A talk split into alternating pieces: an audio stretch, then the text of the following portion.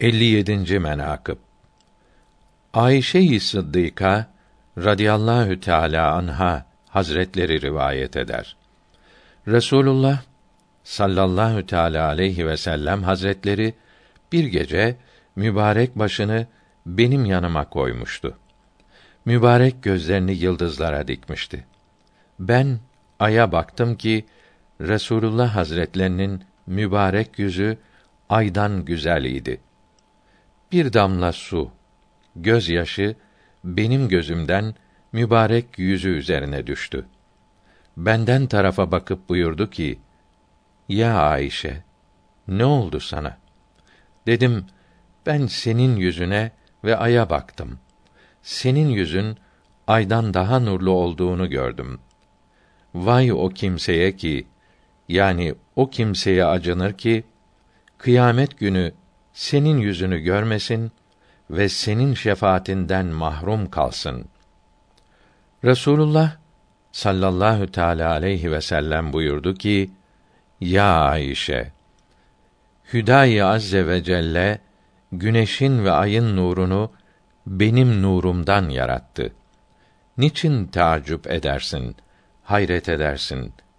Benim yüzümün nuruna ki yıldızları ve levhi ve kalemi ve on sekiz bin alemi benim nurumdan yarattı." Ben dedim: "Ya Resûlallah, sen yıldızlara niçin bakardın?" Buyurdu ki: "Ya Ayşe, benim eshabım arasında bir recül, mevki sahibi vardır ki, her gün yıldızlar adedince onun taatini göğe götürürler. Ben yıldızlara baktım ki adedini Allahü Teala Hazretlerinden başka bir fert bilmek ihtimali yoktur." Ayşe radıyallahu teâlâ anha zannetti ki benim babamı murad ederler. Dedi ki: "Ya Resûlallah, o recül, mevki sahibi kimdir?" Buyurdular: "O Ömer bin Hattab'dır radıyallahu teâlâ anh." Ömer bin Hattab'ın radıyallahu teâlâ anh taati ise babanın taati yanında deryadan bir damla gibidir. Haberde gelmiştir.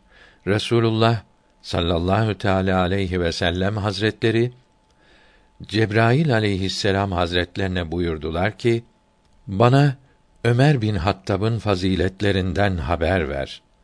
Cebrail Aleyhisselam buyurdu ki: "Ya Muhammed, Nuh Aleyhisselam'ın peygamberliği müddeti olan dokuz yüz elli sene seninle otursam, Ömer bin Hattab'ın faziletlerini beyan etsem, bir cüzünü beyana kadir olamam. Ömer'in fazileti, üstünlüğü, Ebu Bekir'in fazileti yanında, yıldızlar arasında bir yıldız gibidir." Alimlerden bazısı derler: "Her kim ki Hazreti Bilal'in faziletlerini anlatırım der ise anlatamaz." Halbuki Bilâl-i Habeşî Ebu Bekir Sıddık'ın azatlısıydı. Bendenin, kölenin fazileti bu kadar olur ise hacenin, efendinin fazileti ne kadar olur düşünmek gerek. Haberde gelmiştir ki Resulullah sallallahu teâlâ aleyhi ve sellem hazretleri buyurdular ki: "Miraca vardığım gece Cebrail aleyhisselam ile arş altında bir nalın sesi işittik.